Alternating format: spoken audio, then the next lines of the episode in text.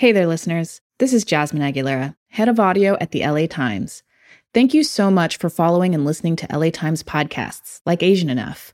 You'll still be able to find Asian Enough on your favorite podcast platforms, but starting April 11th, you're going to see a new show popping up in your feed. It's called Foretold. Foretold follows the story of Paulina Stevens, a Romani woman who was raised with the assumption that she would leave school, marry young, and become a fortune teller. Her fate seemed pretty certain until she decided to leave it all behind. With Paulina's story as a starting point, Foretold will take you past the neon psychic signs and trendy tarot cards to unravel myths and stereotypes that have followed the Romani people for centuries. If you follow Asian enough, you already follow Foretold. Be among the first to hear episode 1 on April 11th and keep following for new episodes every Tuesday. Can a fortune teller change your fate?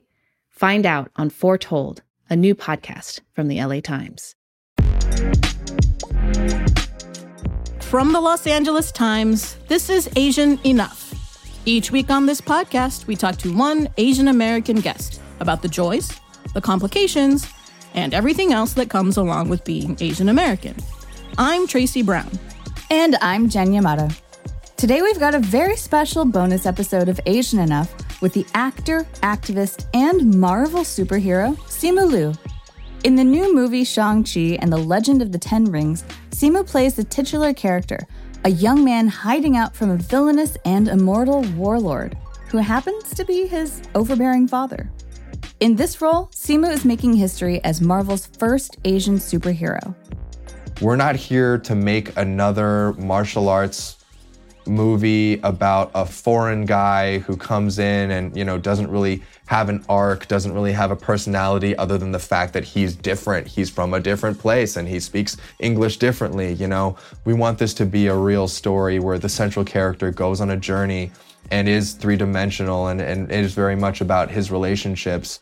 Before catapulting into superstardom with shang-chi simu starred in the hit netflix show kim's convenience for five seasons, the show chronicled the lives of a Korean Canadian family that ran a convenience store in Toronto. We chat with Simu about feeling empowered on the set of Shang-Chi versus frustrated while making Kim's Convenience, authentically portraying the Asian American experience on screen, and his love of 90s boy bands. That's all coming up after the break. Stay with us.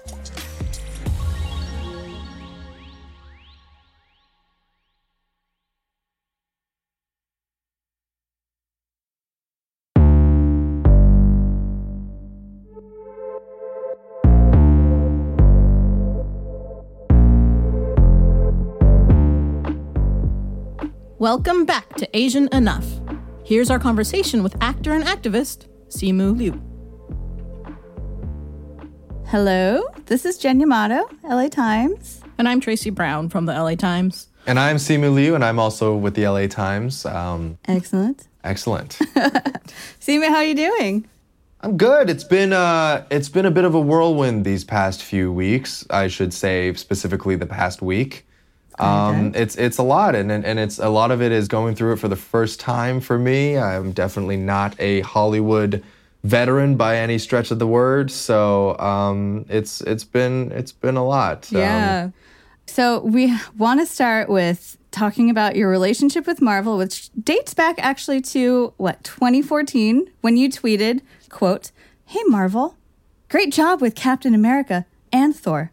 Now, how about an Asian American hero? End quote. And of course, so many young actors of color in Hollywood do not get big opportunities like this. And that tweet was kind of a moonshot. So, what were you actually expecting to happen? I tweeted it to maybe 14 followers, so not a lot, I can say. I know the tweets have stood the test of time and they've aged better than the finest of wines. But uh, look, it's a long shot no matter which way you cut it. And, you know, I, I, think I made the tweet more so just because I was such a fan of the genre and just watching so many superheroes. And at that point, I think in 2014, I think it was like Civil War. So it was just like they were starting to come together and you were starting to see the MCU forming into what it is today. Just feeling like, oh my God, this is incredible. And then, you know, I, I, how much more incredible would it be I saw myself reflected on that screen. And now when I say see myself reflected. I really did not mean it in the literal sense, but I understand now I'm I am literally reflected on that screen and, and in a very intimate way. So um, I promise you, I, that's not what I meant. well, regardless of your intent, like you manifested it, you've made this happen. Um, so in Shang-Chi, we meet Shang-Chi before he's the hero, right? Initially. Um, he lives in San Francisco. He goes by the westernized name of Sean. Like he's not quite figured out what he's doing with his life, maybe. Um, he has a complicated relationship with his father, but how did you relate to that character? Like, are there any parallels with your life that you drew from?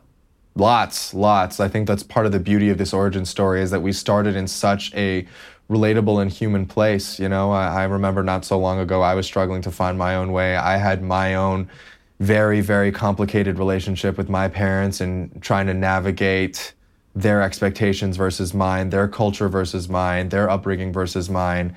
And, you know, for so long, it was just like we didn't understand each other. We fundamentally could not get on the same page. And that was really, really hard. And, you know, worsened still when I told them all of a sudden, you know, I wanted to be an actor, which certainly did not help anything for a couple of aerospace engineers who wanted nothing more than their son following in their footsteps. It was, uh, it was definitely a lot. And I don't think they knew how to react fully when I broke the news, but uh, yeah. It, it, was a few years before they would start to come around, and then with you know Kim's Convenience being that little break that led to the big break, I think they were they were slowly a coming terms with the fact that I wasn't going to med school or law school, and b kind of starting to understand how serious I was about this craft and about the work.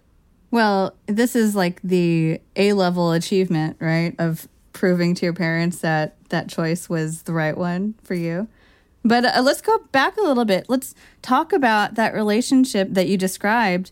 It's so interesting to to know that until you were five years old, you were actually raised in China by your grandparents, mm-hmm. and then your parents came back and brought you to Canada, mm-hmm. which is where you grew up. But talk about how that experience shaped your sense of self and and exactly what you think you and your parents were kind of like not on the same wavelengths about.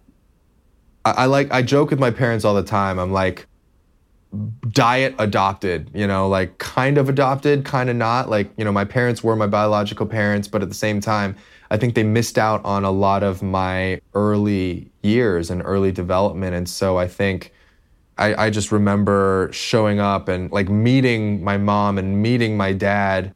And to have you know like even to say that sentence out loud is so interesting right? It's so weird. But um, i just kind of remembered early on i think my parents would be so flustered about things that i would do or would they wouldn't understand why i was a certain way and it's like you know if a parent had been involved in every step of a child's development i just feel like there would be more understanding or there would be more empathy. But i think there was just an innate disconnect between me and them just because we had spent so much time apart. And those years were you know so critical in forming a child's personality. Yeah. and so you know frequently i think they would say like i don't know why you're like this or i don't know why you you know you turned out this way. And you know i i, I wouldn't know either i wouldn't have the answer you know it, it, certainly wasn't because of them but i will say i, I grew up a happy kid you know mm. in, in china in harbin with my grandparents with my yeah and my nai i loved being with them, even in a little apartment with no hot water and no running water for half of the day, I was as happy as you possibly could be. So mm-hmm. I think a lot of our conflict um, in my adolescence stemmed from just me not wanting to go down the path that they had prescribed for me and you know exacerbated by the distance that we already you know felt with each other um, I don't refer to my parents as mom and dad, as mama and baba. I don't mm. call them by their first names. I just, yeah. you know, it, it's kind of weird. Like I just kind of talk to them. Yeah. Um, I never really got used to the idea of calling them mom and dad. And, you know, for them, I think upward social mobility and academic success were so closely tied to one another. They were basically synonymous. And mm-hmm. so for them, the only way that I was going to succeed was getting good grades, going to a good school, you know, and and especially when I hit puberty, like my priorities changed in a big way. I wanted to be cool. I wanted to get girls. I wanted to talk to the, you know, like I wanted all of those things. Yeah. And I wanted to be the high school quarterback. And I wanted, you know, and my parents were not having any of it. So it created a, a- huge divide in our household. And You weren't like, Mom, um, Dad, watch One Tree Hill. This will explain everything. Can you just watch One Tree Hill? Can you just just three episodes of the OC? All right, just understand that I am like a combination of Ryan and Seth, and I just want my Summer and Marissa, and you know, That's perfectly clear to me. Thank you, thank you for saying that. A low key, thank you for the OC deep cut as well. I'm, I'm glad that somebody understood that and, and loved the show as much as I did. Oh, so many people. You've actually you've described something about that time in your life that I really related to, which is like having a chip on your shoulder. Um, I don't know if it's the same way for you, but for me, growing up, I felt so. Oh, I don't know. It's it was like part angry. It's it was angry. It was motivating also, but it, was, it came from the knowledge that the world did not see me fully. Um, and I wonder how did that present itself for you, and when did it change for you? Sure. Um, that feeling of not being seen, I think, um, relates so hugely with that. And, you know, I talk about going through puberty and we joke about it, but I think something happened when I went through that process. And I think at school too, it's like when you're six or you're seven, everyone's kind of friends with everyone else and there's not really like a hierarchy. But then as you get older and, and you develop, like, it's like something happens around sixth or seventh grade and like hierarchies form, cool kids form. And I knew very quickly I was not a cool kid and I wanted to be a cool kid. Um, but I just wasn't, you know, I was teased for everything that I was, partially being Asian, partially just being a dork, maybe both of them kind of being intertwined with one another. And um, the, the way it manifested for me, honestly, I just, like I wanted so badly to be the guy in the OC, the guy in One Tree Hill, and and I just like I was like such a little attention seeker. I would always like try to be like, "Hey, look at me, you know, notice me." I was like a break dancer. I wanted to be a Backstreet Boy, so I was also a singer. I just thought if I was like always the center of attention, maybe then I could people would like me and I could impress them like it was honestly exhausting. I'm I'm exhausting myself just thinking about it. Does But that mean uh, you knew all the Backstreet dances? I knew a fair amount of them. Maybe you know more more NSYNC, I should say. The the girl that I had a crush on, uh, Jackie D, in, when I was in sixth grade, she was a big NSYNC fan, and so I went and I learned all the songs and all the dances, ba, ba, ba, and um, you know, uh, just basically just tried to be the guy. Just totally was you know f- faking it and and full of false bravado and false confidence when deep down I was like super intensely insecure. Um, so I love this, but I, I do have to get back to the movie. Um, I think Oh, right, the movie. Right. That's right. Oh yeah, the, mo- the yeah, movie, we're yeah. I guess we do have to talk Um, about it. What's exciting for me about Shang-Chi, and I think it is for a lot of people, is that it's not just right on-screen representation. Like the director, Destin Daniel Cretton, and the co-writer, Dave Callaham, like all three of you are Asian men. So this is the first Asian North American-led superhero movie in the MCU. But the original comic, it employed some some racist tropes. Um, so I was wondering, like, which qualities about Shang-Chi, like, which were you excited to incorporate? What did you want to keep? And what did you want to make sure was not a part of this movie? Uh, what I wanted to keep, uh, the name, the fact that he could punch real good, and I think the fact that he had a very complicated relationship with his father figure. But the rest, I think, didn't need to be any more than it had to. And um, I think it's a it's a real testament to the vision of, you know, the folks at Marvel, Kevin Feige, and, and our creative producer Jonathan Schwartz as well. we were never really impressed upon to embrace you know elements from the comics that we ourselves didn't feel comfortable. I think there was there was an acute awareness that those were not stories that were told by asian or asian american storytellers. And I, I think they were done with the best of intentions especially at the time. But uh, you know a- as you mentioned ultimately i think fell into you know stereotype fell into trope and translated onto the screen would simply just not work and so I think Destin and Dave and I were on the same page right from the get go. We had like one conversation at Comic Con four days after I was cast. I, I kind of drop shipped into the middle of all of it. And we kind of were very quickly like, look, we're not here to make another martial arts movie about a foreign guy who comes in and, you know, doesn't really have an arc, doesn't really have a personality other than the fact that he's different. He's from a different place and he speaks English differently. You know, we want this to be a real story where the char- the central character goes on a journey and is three dimensional and, and is very much about his relationships more so than just the fighting. And um, I think that's what makes our movie special and what will make it stand out and, and what will make it just so emotionally resonant mm-hmm. across a global audience. Did you feel like you were empowered to like speak up and say, "Hey guys, I have this lived experience coming in. This is my thought on this or that part of this character?" Mm-hmm. Absolutely. I was uh, surprisingly so. I was um, coming from an environment where that you know very much wasn't the case.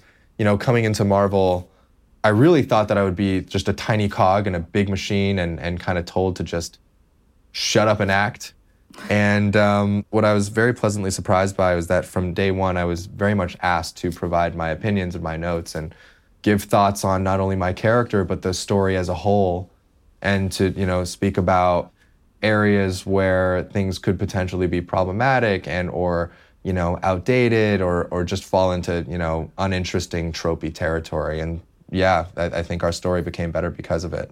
And not only myself, by the way, I think people from much further down on the call sheet were all invited, and I think it, it all became a very collaborative and fun and positive environment. Mm-hmm.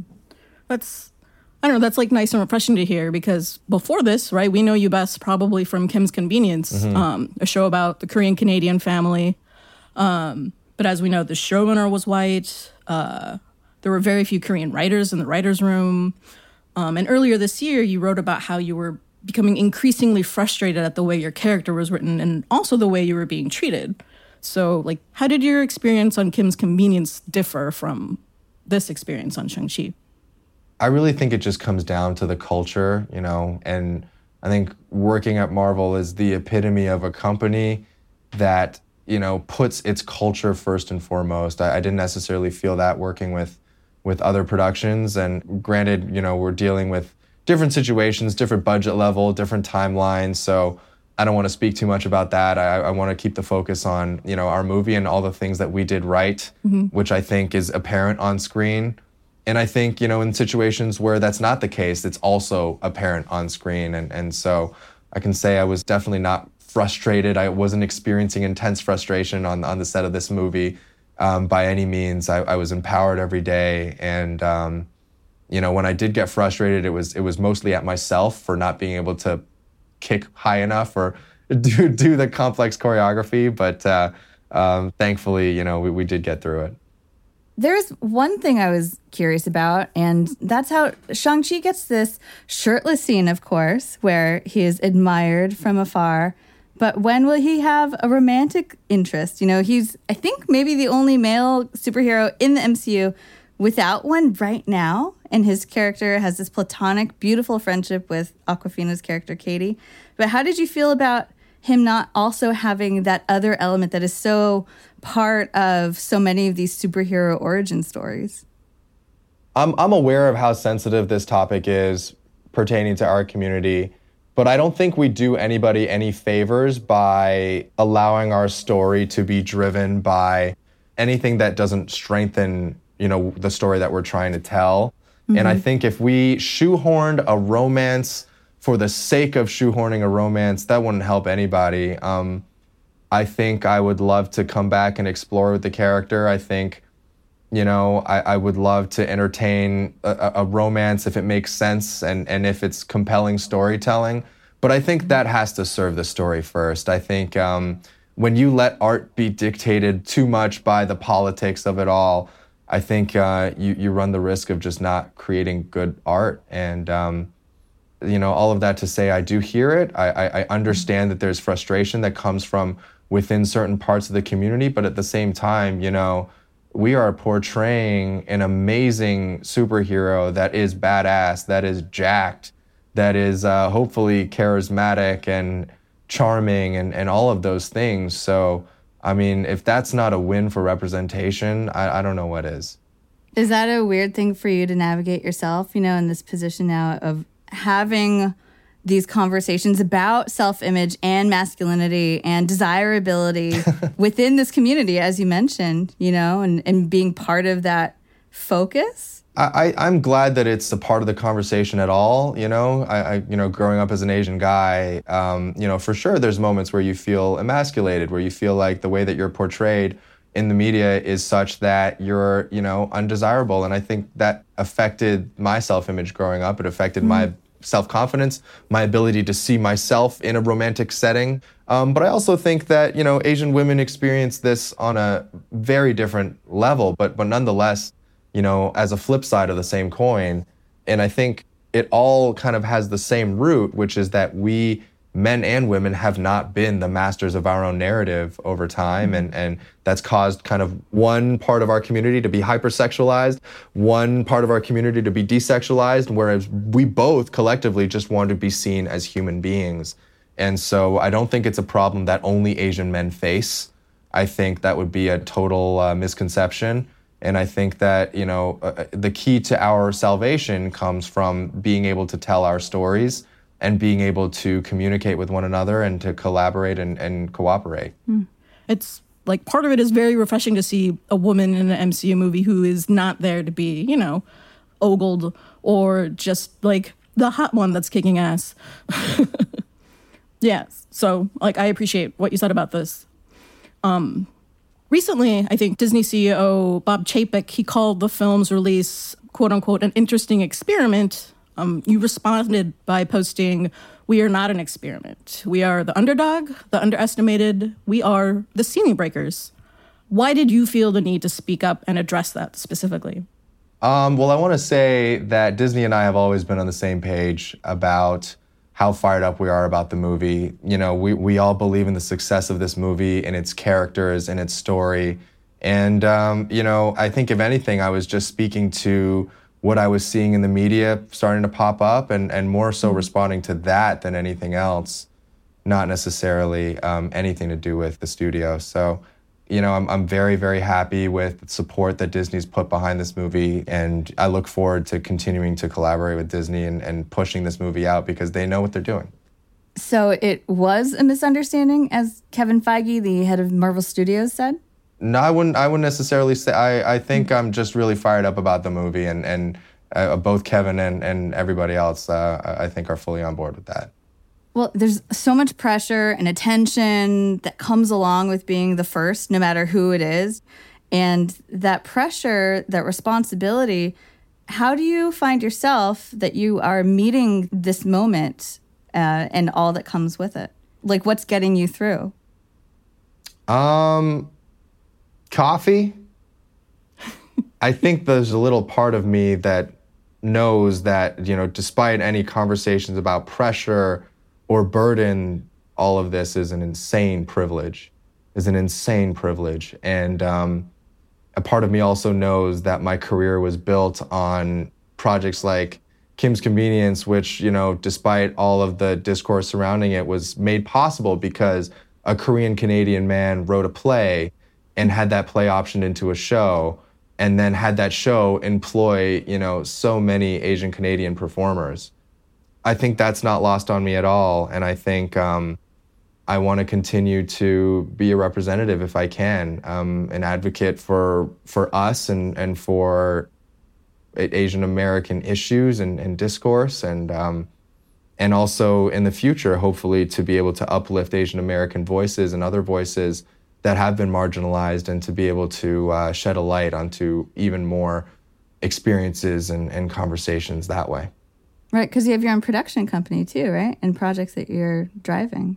Yeah, yeah. I mean, I'm, uh, it's been on ice recently just because of how busy everything else has been. But um, I am really, really excited to have a little bit of breathing room and, and the time to kind of start doing things like pursuing IP and developing scripts and casting. I, I think it's the natural next step for me and uh, what I'm what I'm really, really looking forward to for the future. Yeah, that's awesome. Yeah. I mean, you, you've sort of touched on this, but you're an MCU superhero now. What other barriers do you want to break? there's so many, you know. I, I think that Asian Americans have not really been allowed to exist in this space for very long or for very many things. I think uh, I'm really excited to just be seen in, in a in, you know context that are counter to what people are used to seeing and, and you know defying trope. I think pretty much in any movie that would be the case. Um, I think the only wrong move would be doing more martial arts movies and doing kung fu for my entire career, which I have no interest in doing. Um, I think I want to find great projects in different genres, explore interesting characters, and just show people the humanity of Asian Americans and the subtleties, the nuances, the dimensionality, and also the goofiness, just all of the things that encapsulate the human experience.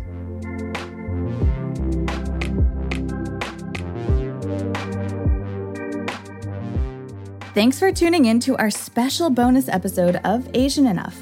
And thank you to Simu Liu for joining us. If you love our show, you know what to do. Spread the love by leaving us a review on Apple Podcasts, telling a friend about us, or following us on Instagram at, at Asian Enough Pod. Asian Enough is hosted by me, Jen Yamato. And by me, Tracy Brown. Our producer is Asal Ehsanipour, and our senior producer is Heba Elorbany. Our editor is Shani Hilton. Our engineer is Mike Heflin. Our original music was composed by Andrew Eapen. This podcast was created by Jen Yamato and Frank Shyong. Special thanks to Clint Schaff, Jeff Berkshire, James Reed, and Matt Brennan. This podcast is dedicated to the memory of our founding producer, Lina Anwar. See you next time!